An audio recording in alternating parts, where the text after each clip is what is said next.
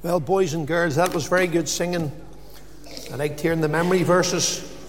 But as Phil says, now we'll have to sit up. We have to be nice and quiet. And we're going to seek God's presence and His blessing upon this preaching of His word. Let's close our eyes. Oh Lord, we give Thee thanks for the wonderful carols we've been able to sing. We thank You, Lord, for Thy verses which the children have recited, Lord, and we do ask and pray that they will hide these words within their hearts, that as they grow they may not sin against Thee. And so we ask, Lord, for the remaining moments of the meeting, you'll draw close unto each one of us. For those that listen, you pray, Lord, you'll give them ears to hear what the Spirit of the Lord has to say.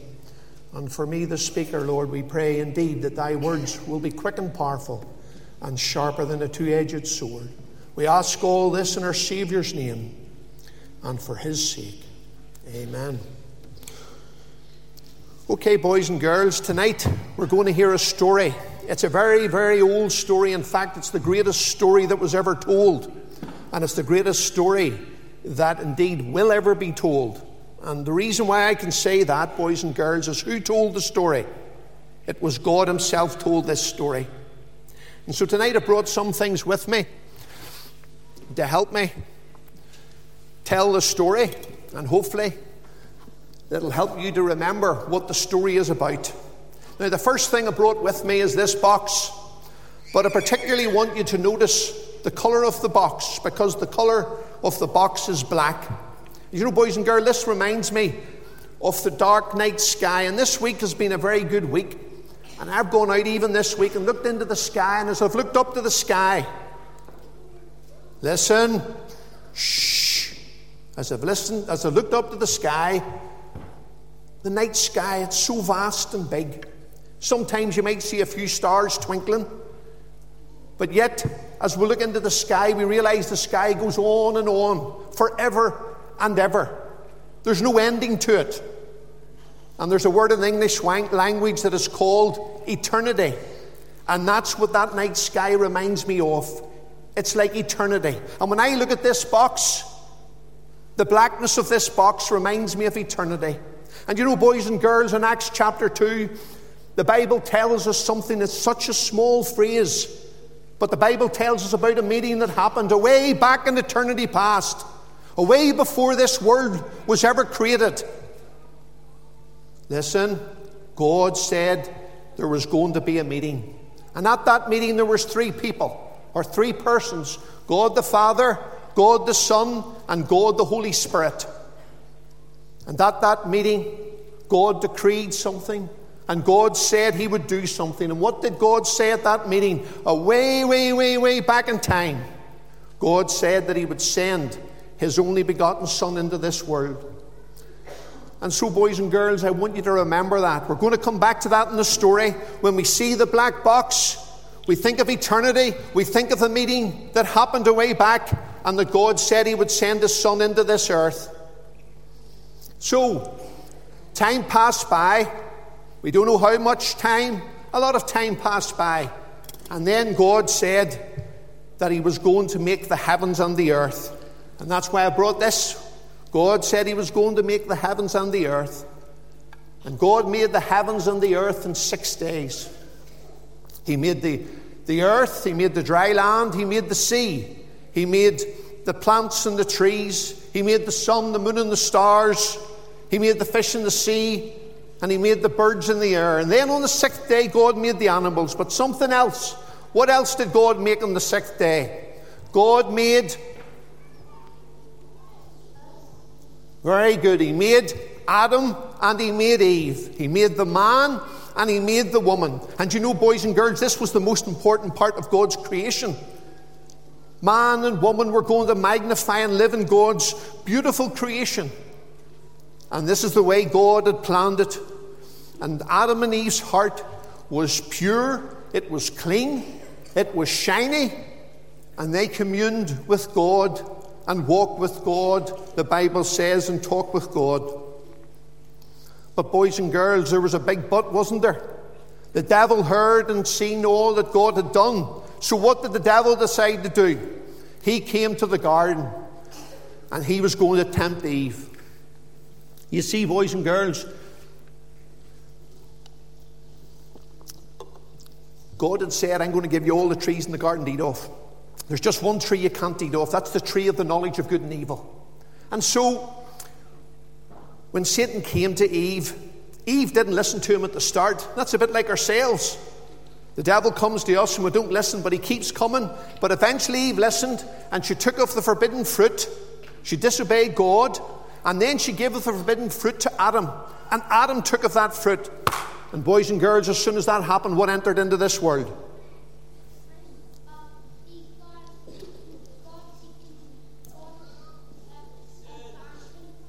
Heard someone shouting it out. That's a very good answer. Sin entered into this world. And because Adam had sinned, boys and girls, everyone since Adam and Eve have been born with sin in their hearts. And the problem with sin, boys and girls, mummies and daddies, is sin separates us from God. God had made us like that, and we commune with God, but no longer were we in union with God because sin had now separated us from God. But not only that, boys and girls, what else does sin do? Sin grows and grows within us. The Bible says we sin in thought, the things we think. The Bible says we sin in word, the things we say. And the Bible also says we sin in the things we do. So sin began to multiply.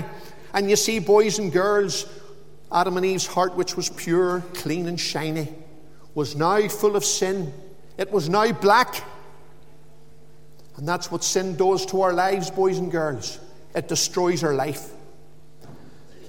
But you know, boys and girls, God is all knowing. God knew this was going to happen. So, what did God decide to do? Well, God said He knew that the wages of sin is death. God knew that when we die, listen, when we die, we have to go before God in judgment. And he knew that if we stand before God in judgment with, with sin within our hearts, we would be guilty before a holy God. So, what did God do? Well, God told Adam in the Garden of Eden to take a little lamb. So, there's our little lamb tonight. And God told Adam to take that little lamb and to slay that lamb and to shed its blood. And if Adam did that and Eve did that, God would see that lamb as their substitute. And so throughout the Old Testament, little lambs were slain. And if you remember in Egypt, in the Passover night, the 10th plague, the Israelite families were commanded to take a little lamb without spot or blemish they were to kill the lamb and they were to take the blood and paint it on the doorposts and on the lintel of the house. And God had said, If you do what I say and paint the doorpost and the lintel with blood, when the angel of death comes, I will pass over you. So, sure enough, the Israelites painted their doorposts. And that night, that dark night in Egypt, when the angel of death passed over Egypt, all the houses with the blood on the doorposts. Nothing happened to anyone in the house. They were safe. But when they came to the Egyptian house, the firstborn son died. Why was that? Because they had no blood on the doorpost. And you see, boys and girls, what had happened? The Lord, God had accepted that little lamb as a substitute for the Israelite families. They had obeyed God's word, they had taken the lamb, they had shed the blood, and God had accepted their little lamb as a sacrifice for themselves. But, boys and girls, there was a problem. This little lamb only took sin away for a period of time. And so, as they sinned, more and more, they had to offer lambs and they had to offer lambs. More and more lambs but that was still part of God's plan. So for 4,000 years, they offer sacrifices of little lambs until what does God do? God sent another object to make an announcement. And this object was an angel. God sent this angel. And you see, God sent the angel to Joseph. And Joseph, he was betrothed to be married on to Mary. But Joseph found out that Mary was with child, and he hadn't been married to her, and Joseph was all worried, and the angel appeared and said unto Joseph, Fear not, for the child that Mary has is conceived of the Holy Ghost. And then the angel said something that Mary shall bring forth a son, and thou shalt call his name Jesus, for he shall save his people from their sins. And then the angel also appeared unto who do you think that is? The angel also appeared unto those people. Who I hear someone saying it. Who looks after sheep? That's a wee shepherd. So he peered unto the shepherds, and the shepherds were afraid because the angel was bright and shining in the very dark night as he looked after their sheep. But what did the angel say unto the shepherds? Fear not, for behold, I bring you good, good tidings of great joy unto all people. For unto you is born this day in the city of David a Saviour which is Christ the Lord. And what did the shepherds do when they heard this good news? They gathered all their stuff up and they went to Bethlehem. And when they came to Bethlehem, they saw Joseph and they saw Mary and they saw the little babe wrapped in swaddling clothes. And where was the babe lying? The babe was lying in a little manger. And then also, the Bible says the wise men in the east they saw a star. So the wise men came. They came to Bethlehem too to see, to see Jesus. And when they came to Bethlehem, they saw the young child, the Bible says, and they saw the mother. And what did they do? What did they do, do you think, the wise men? They did something that each one of us should do. No. No. I'll tell you, they fell down and worshiped Jesus. And that's what each one of us should do fall down and worship Jesus. But then they presented unto Jesus the gifts of gold, frankincense, and myrrh. But, boys and girls, we've heard about the black box from eternity, which speaks of God's plan that He would send His Son. We've heard about how God created the world and how sin entered into the world. But what does all this mean? What did all the sacrifices mean? What did all this mean? Well, boys and girls, the Lord Jesus Christ decreed that he would send his Son into this earth. And John the Baptist perhaps explains it best because for 30 years the Lord Jesus Christ lived in this earth as a carpenter. And then at the commencement of his public ministry, he came to the River Jordan. And as he was at the River Jordan, who was there? John the Baptist. And John the Baptist, as he saw the Lord Jesus Christ coming in the distance, he stops what he's doing, and all the crowds looking. What does the John the Baptist say? Behold the Lamb of God, which taketh away the sin of the world. And you know, boys and girls, that's who the Lord Jesus Christ is God's Lamb. For 4,000 years, listen, the Israelites offered little lambs, but all those little lambs were pointing towards God's Lamb, and that was God's only begotten Son the Lord Jesus Christ.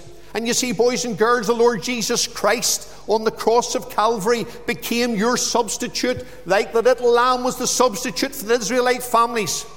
And on that cross of Calvary, God the Father poured his wrath upon his Son. Why did he pour his wrath upon his only begotten Son? Because the Lord Jesus Christ took your sin and my sin and he placed it on the Lord Jesus Christ on the cross. And you know, boys and girls, on that cross, the Lord Jesus Christ paid the complete price to God the Father for sin. The Bible says one of the last sayings the Lord Jesus Christ uttered on the cross of Calvary was, It is finished. And you know why the Lord Jesus Christ said that? Because he had met every demand of his heavenly Father. Remember, the Lord Jesus Christ said, My meat is to do the will of him that sent me and to fulfill his word. So, boys and girls, that's what it all meant. And you know something? As we sit here tonight with sin in our heart, the old Sunday school chorus used to say, What can wash away my sin? What's the answer?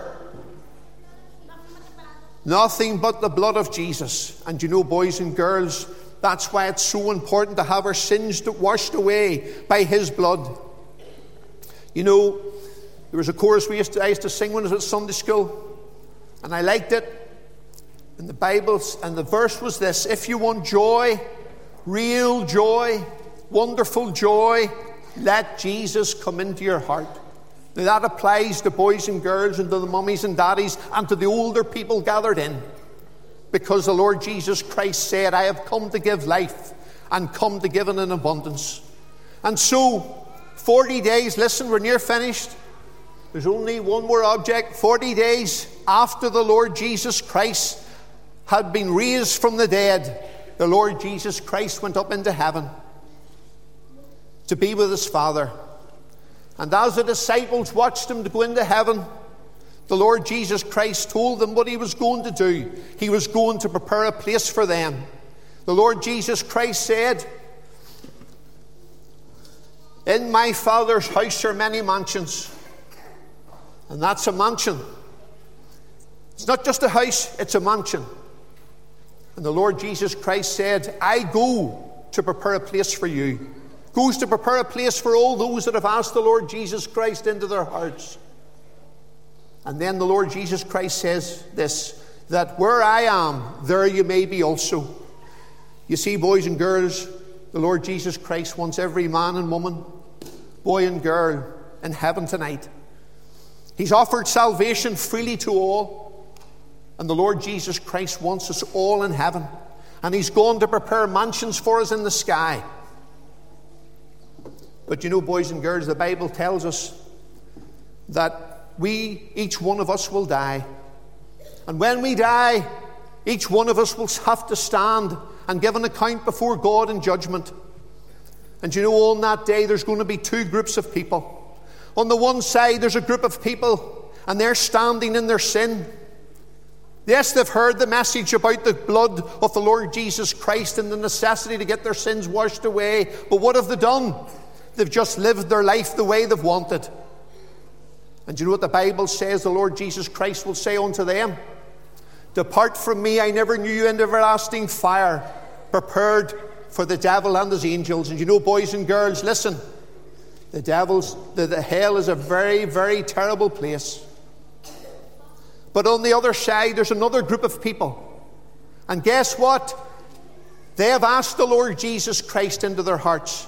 They have had their sins washed away with his precious blood. And they stand with the garments of righteousness that the Lord Jesus Christ has given unto them. And you know what the Lord Jesus Christ will say unto them? Well done, my good and faithful servant. So, you know, boys and girls, this is the greatest story that can ever be told. From eternity past, God had planned it. We don't know when. Way before this world was ever created, God planned this mighty plan of salvation. And you know, boys and girls, the Lord Jesus Christ offers to each one of us tonight the opportunity to get saved and come unto Him. Don't put it off for another day. The Bible says, Behold, now is the accepted time. Not tomorrow, not next week, not next month, not when you're older. Now is the accepted time to come unto the Lord Jesus Christ. And you know, boys and girls, the Lord Jesus Christ promises something else. We all want rest in this world, don't we? Well, the Lord Jesus Christ says, If you come unto me, you shall find rest. So, this time of the year, boys and girls, we like to talk about gifts. This is the greatest gift that any boy or girl, mommy or daddy, can ever have. And that free gift is offered tonight by the Lord Jesus Christ.